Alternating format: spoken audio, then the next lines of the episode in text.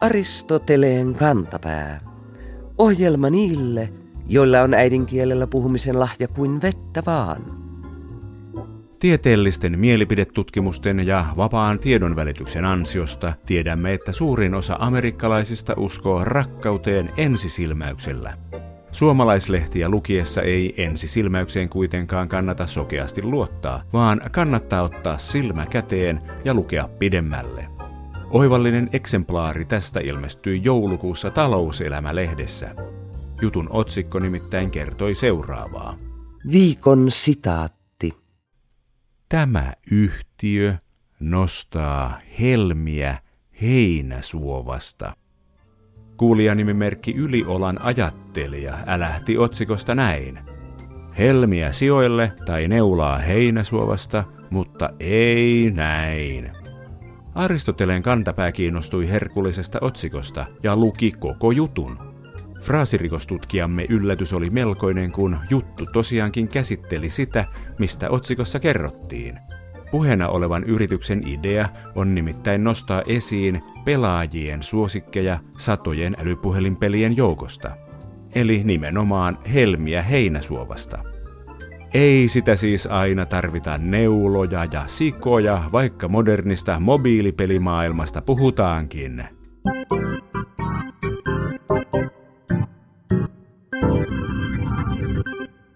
Graffitikulttuuri saapui Tampereelle 1980-luvun puolivälissä.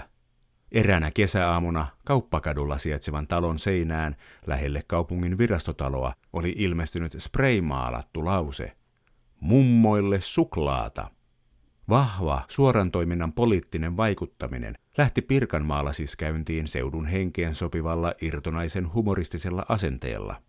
Suorempaan asiaan, vaikka runollisella otteella, meni samoihin aikoihin keskustaan ilmestynyt teksti Miten voi laulaa suu täynnä ruokaa? Tämä iskulause jo kieli siitä, että asialla oli vapaamuotoinen ympäristöryhmä, johon kuului kourallinen tamperelaisia ympäristöasioista kiinnostuneita opiskelijoita, toimittajia ja aktivisteja. Ryhmä kokoontui ahkerasti, järjesti ensimmäisiä vierailuja kaatopaikalle ja koetti muutenkin herättää tietoisuutta kerskakulutuksen aiheuttamasta jäteongelmasta ja ympäristökuormituksesta. Asia oli tuolloin vielä uusi, mutta pian vapaamuotoisesta porukasta muovautui Tampereen yliopiston ylioppilaskunnan TAMYn ympäristöryhmä ja toiminta muuttui organisoiduksi maailmanparantamiseksi. Mutta sitä ennen seiniin ilmestyivät nuo graffitit. Kolmannessa julistettiin Tiina Pystysen sarjakuvassa lainattua slogania Hyvä voittaa pahan 6-0. Kyseessä oli siis selvä vanhanaikainen julistaminen, vaikkakin virne suupielessä – Ainoa seinäkirjoitus, joka vihjasi siitä, että tietoisuus amerikkalaisesta niin sanotusta uudesta graffitiperinteestä oli saavuttanut Pohjoismaiden suurimman sisämaakaupungin, oli erääseen Pyynikillä sijaitsevaan aitaan ilmestynyt värikäs teos, jossa luki Flip Flop. Graffititalkoisiin osallistunut ryhmän jäsen muistelee, että tekijät eivät suoraan halunneet jäljitellä amerikkalaista hip-hop-kulttuuria, joten sanat hip-hop muunnettiin sanoiksi flip-flop – Graffitien tekeminen on rikollista ja nykyään niiden sisällöstä ei enää saa Tampereellakaan selvää. Ne ovat joko noita isoja taideteoksia tai sitten ihmessöherrystä. Mitä niillä yritetään kertoa? Kenelle? Millä keinoilla? Miksi? Tero Karvinen on tehnyt graffititaidetta jo noin kolmen vuosikymmenen ajan ja tällä hetkellä hän toimii Tampereella läänintaiteilijana, joten kysytään häneltä.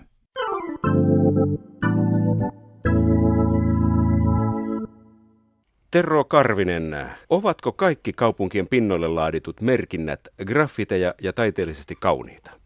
Ei ne kaikki ole. Jotkut on ihan vaan seinäkirjoituksia. Eikä kaikki ole edes kauniita. Mutta mä en tiedä edes tarviiko niitä olla. Ne on ihmisten jättämää kommunikaatio tonne kaupungin kaduille. Ja ihmisistähän tämä kaupunki koostuu. Niin silloin ne viestitkin on niiden ihmisten näköisiä ja ei ne kaikki ole välttämättä kauniita. Mutta kaupungissa ei ylipäänsä muutenkaan kaikki ole kaunista. Niin, siis täällä on aika se, rumia taloja aika Niin, että se tavallaan se kuuluu asiaan. Se kuuluu siihen pakettiin, mitä kaupungissa ja ihmisten kanssa eläminen meinaa. Tavallisesta kadun talleesta vaikuttaa siltä, että olisi kahdenlaisia seinämerkintöjä. Ensinnäkin olisi nämä, mistä yleensä puhutaan graffiteina, mitä on isoilla betonipinnoilla, värikkäitä kirjaimia, hahmoja. Sen ymmärtää, että niitä sanotaan taiteeksi. Nehän on tosi taitavasti tehtyjäkin. Sitten on tyhertelyjä, jotka ei ilmeisestikään ole mitään taidetta, vaan joku sanoisi, että ilkivaltaa, että laitetaan juuri remontoidun raatihuoneen kivijalkaan jollain kestotussilla joku merkki. Mm-hmm. Onko se sitten niin kuin tagi tai joku tahansa merkki? Onko se nyt jonkinlaisia päänahkoja? Jollain tasolla ne vähän voi olla sitäkin. Graffitikulttuurissa on hyvin voimakkaasti läsnä tämmöinen maskuliininen puoli, joka haluaa pullistella ja näyttää muille kaapin paikan. Ja se on ollut hirveän kilpailuhenkinen kulttuuri. Ja sen puitteissa siinä on just tämmöisiä aspekteja, se on kova jätkä, joka saa nimensä mahdollisimman moneen paikkaan ja mahdollisimman näkyviin paikkoihin ja mahdollisimman moneen paikkaan mahdollisimman isolla ja mahdollisimman näkyvästi. Ja siinä mielessä jotain tällaista raatihuoneen seinään ilmestynyttä tussin voi kyllä silleen pitää semmoisen niin päänahkana. Mutta vaikka ne näyttää tavallisen katsojan silmään kaoottiselta ja täysin satunnaiselta töhdyltä, jota ei kukaan kontrolloi, joka ilmestyy paikalle kenenkään kysymättä ja täysin varoittamatta, niin ei se silti kuitenkaan ole ihan sitä. Et graffitikulttuurin piirissä on kuitenkin hirveän tarkat säännöt siitä, mitkä on hyväksyttäviä kohteita ja mitkä ei. Ja moni vetää hirveän tiukan rajan julkisen ja yksityisen pinnan välille ja sitä noudatetaan suorastaan uskomattoman tarkkaan. Mutta on sellaisia asioita, mitä ei tavallinen kadulla kulkija välttämättä näe. Kun sanoitte kaapin paikan, niin sähkökaapit on tämmöinen klassinen, legendaarinen ja tyypillinen seinämerkintöjen paikka. Kyllä. Ero sähkökaapin ja raatihuoneen kivijalan välillä. Onko siinä mitään eroa graffitin tekijän kannalta? Kyllä siinä on. Silleen, että samalla tavalla kuin se raja kulkee julkisessa ja yksityisessä, niin kyllä ihmiset sitten suurin osa jollain tasolla myöskin pitää arvorakennukset kohteiden ulkopuolella. Et sen takia esimerkiksi just raatihuonetta saadaan putsata suhteellisen harvoin. Mutta sähkökaappeja on tässä kaupungissa kymmeniä tuhansia. Ne on kaikki geneerisiä, samannäköisiä ja ne ei sinällään ole niinku mitenkään unikkikohteita verrattuna just raatihuoneen tapaisiin paikkoihin. Ja ne on niitä suosituimpia kohteita koko kaupungissa, koska niitä on joka puolella, ne on näkyviä, ne on suhteellisen hyvää pintaa, mihin tussi tarttuu mukavasti. Ne on siinä mielessä hirveän käytännöllisiä kohteita.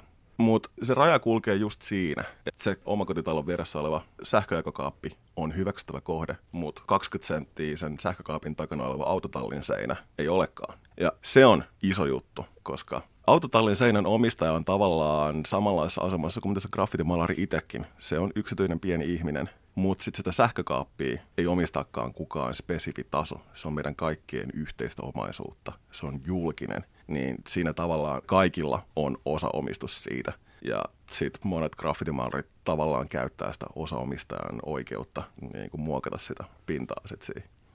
Sähkökaapit on mahtava esine. Kukaanhan ei nähnyt niitä ennen vanhaan, silloin kun mm. niitä ei merkitty. Joo, kyllä. Se on tavallaan hieno aspekti katutaiteessa, miten ihmiset pystyy sitä kautta nostamaan kaupungista esille sellaisia juttuja, mitä ihmiset ei muuten normaalisti näkisi.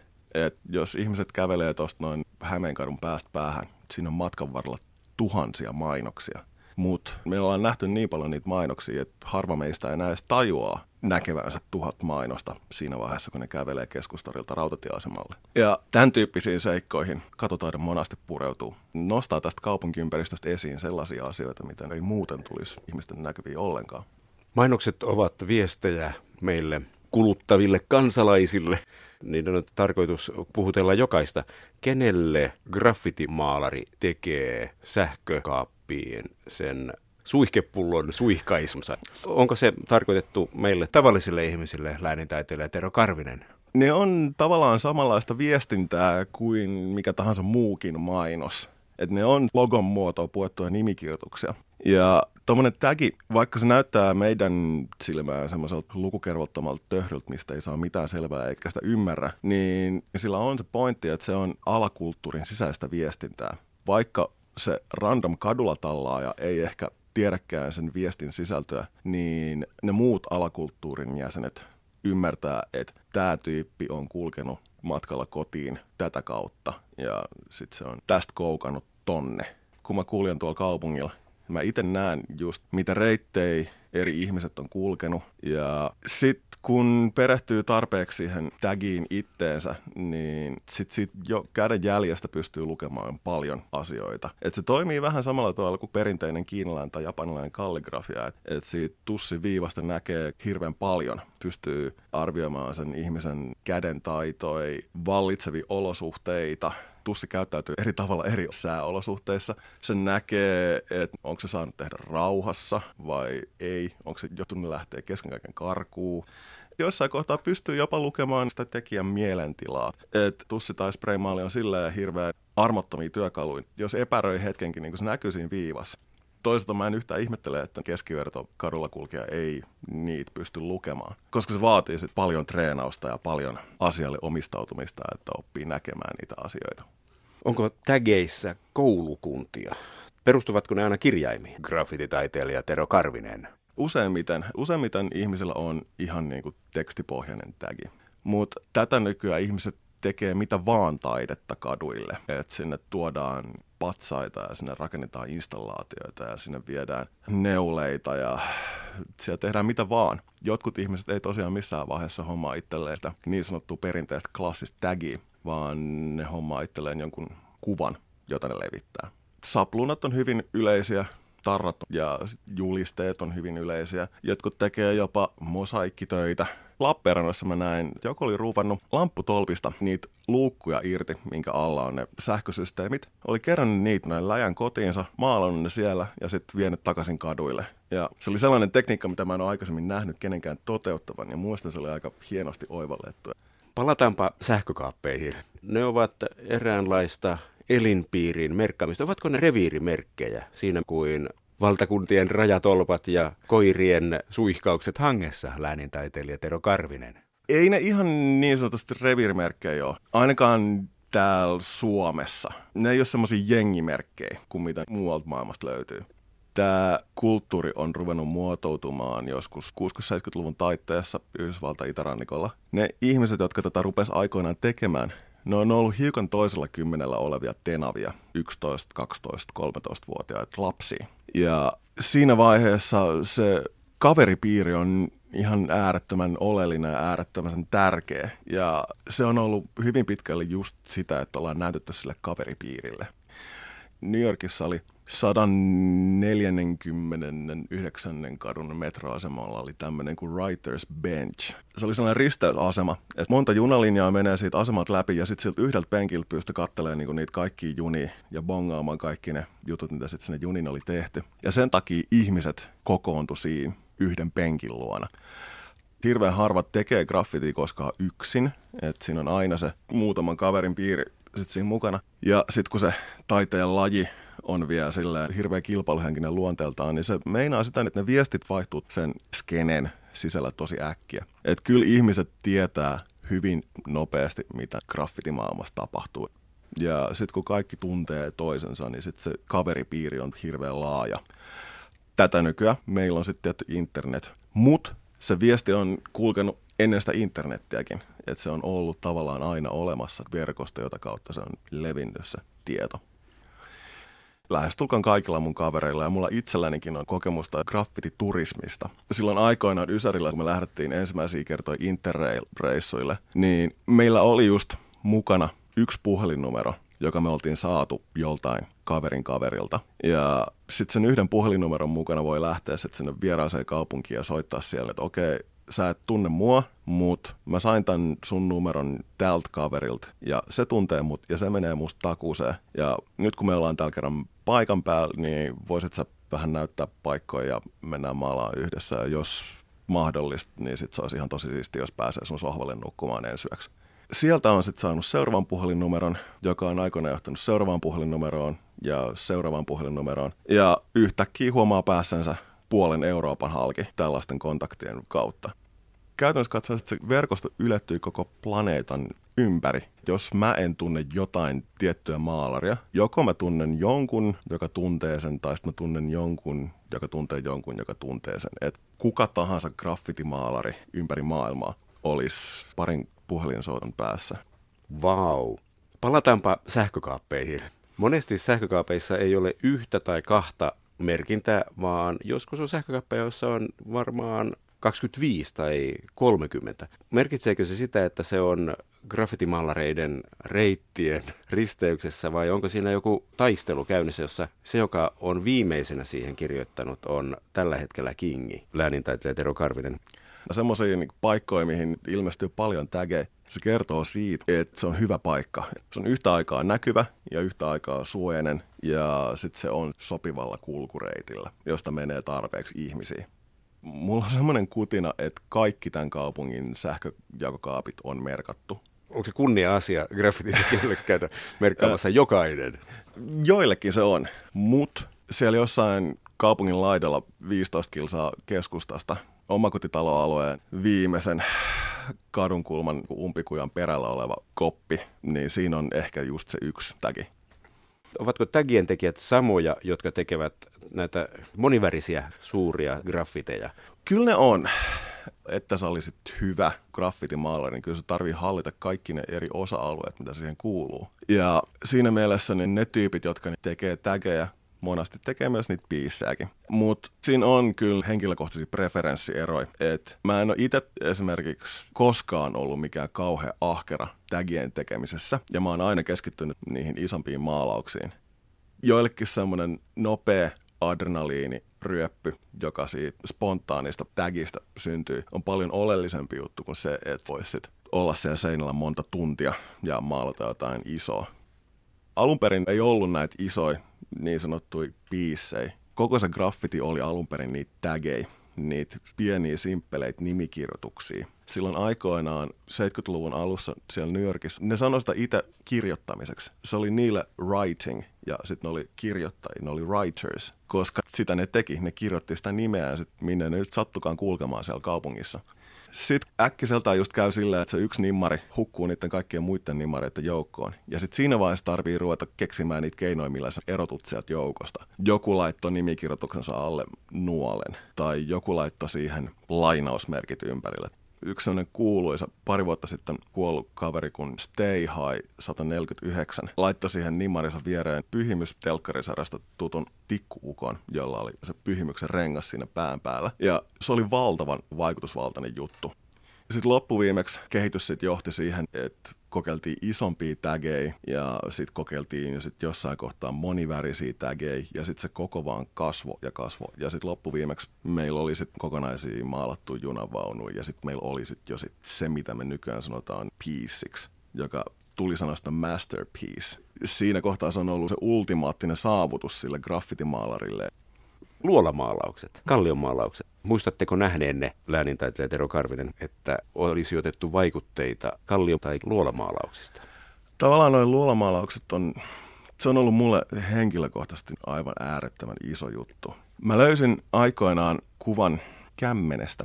Laska on luolasta Ranskasta ja sen iäksi oli arvioitu 35 000 vuotta noin suunnilleen. Ja semmoinen käsisapluuna on hirveän yleinen juttu luolamaalauksessa, että niitä löytyy joka puolelta maapalloa. Se on ollut semmoinen juttu, mitä on tehty kaikilla mantereilla, kallio-taidepaikkoihin niin kauan kuin sitä on ollut. Ne on vanhimpia merkkejä ihmiskulttuurista ja ne on kuitenkin identtisiä nykyaikaisten sapluunagraffitien kanssa. Ne on jopa tehty aerosolilla. Samani maalari on aikoinaan ottanut huikan punamultaa suuhunsa, laittanut kämmenen luolaseinään ja puhaltanut sen maalin suustaan sumuna sen kämmenen ympärille ja sitten siitä on syntynyt se sapluunateos. Se, mitä me tehdään nykyään, ei ero kuin korkeintaan vähän teknisesti siitä alkuperäisestä sapluunateoksesta. Ja mun mielestäni se on niin kuin äärettömän iso juttu. Että tavallaan mä teen ihan sitä samaa juttua, mitä ihmiset on tehnyt aina ennenkin, niin kauan kuin meillä on oltu ihmisiä. Aristoteleen kantapään yleisön osasto. Nimimerkki Oiva kertoo, kuinka Yle Uutiset kertoo joulukuun 12. päivä, että kadunvarsien lumirassaa kaupunkilaisia. Yle Uutisten nettisivuilla luki näin. Kaduille kertyvä lumi suututtaa jalankulkijoita ja autoilijoita. Parkkipaikat ovat lumikasojen vuoksi kiven alla. Rankkaa on urbaanin ihmisen elämä, toteaa Aristoteleen kantapää. Ei riitä, että katujen varsille kasattujen lumikinosten takia parkkipaikkoja on vaikea löytää. Nyt ne on lisäksi siirretty kiven alle. Eikö olisi kätevämpää kerätä lumi sinne kiven alle ja antaa parkkipaikat autoille? Vai onko kyseessä sittenkin uusi maanalainen parkkiluolasto? Niin tai näin, kannattaa muistaa, että joskus kuvallinen ilmaus tuo mieleen liian konkreettisia mielikuvia, ja silloin oikean merkityksen löytyminen voi olla kiven alla.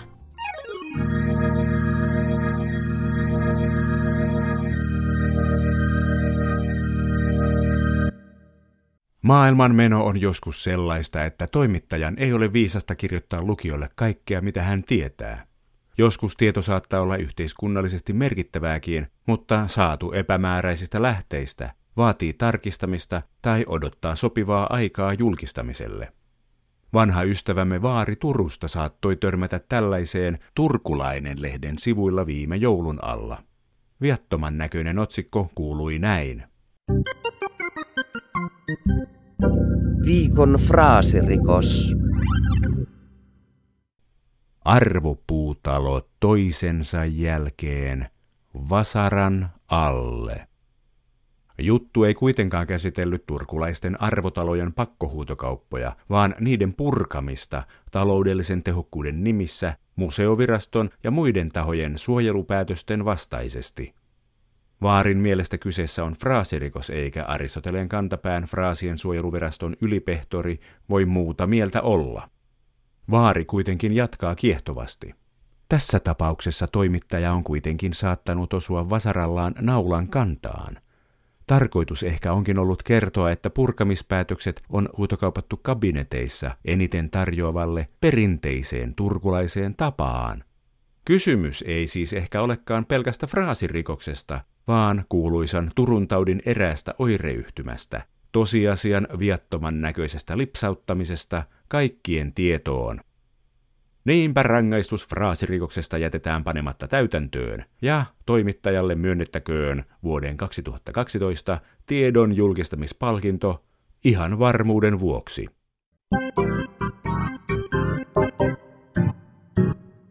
Viikon sitaattivinkki. Vanha kansa tiesi, että joukossa tyhmyys tiivistyy. Nykyaika on kääntänyt tuon joukon tyhmyystiivistymän edukseen ja opettanut meidät joukkoistamaan, kun haluamme hommien edistyvän. Tämä ei kuitenkaan aina tarkoita sitä, että hommat edistyisivät tyhmään suuntaan, kun apu saapuu joukoilta. Joskus käy jopa päinvastoin. Lokakuussa mietimme makkaratehtaan leviämisen olemusta ja pohdimme sitä, mistä tulee työttömyyttä merkitsevä ilmaus joutua kilometritehtaalle. Kuulijamme Heikki ja Hannes lähestyivät meitä ja halusivat korjata arvailumme. Kummankin viestissä kerrottiin, että sanonta tulee siitä, että aikoinaan työttömille järjestettiin niin sanottuja työllisyystöitä, yleensä valtion tai kunnan palveluksessa, ja yksi suurimpia työllistäjiä oli TVH, eli tie- ja vesihallitus, jonka tietyömaille, kilometritehtaalle, työttömiä ohjattiin. Kilometritehtaalla siis tehdään tietä, ei kävellä sitä pitkin. Kiitoksia Heikki ja Hannes. Näin tietämyksemme eteni jälleen monta metriä.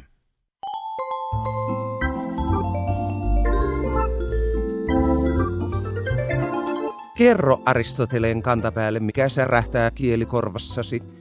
Tee se internetissä osoitteessa www.yleradio1.fi kautta Aristoteles tai lähetä postikortti PL 58 00024 Yle. Aristoteleen kantapää selvittää, mistä kenkä puristaa.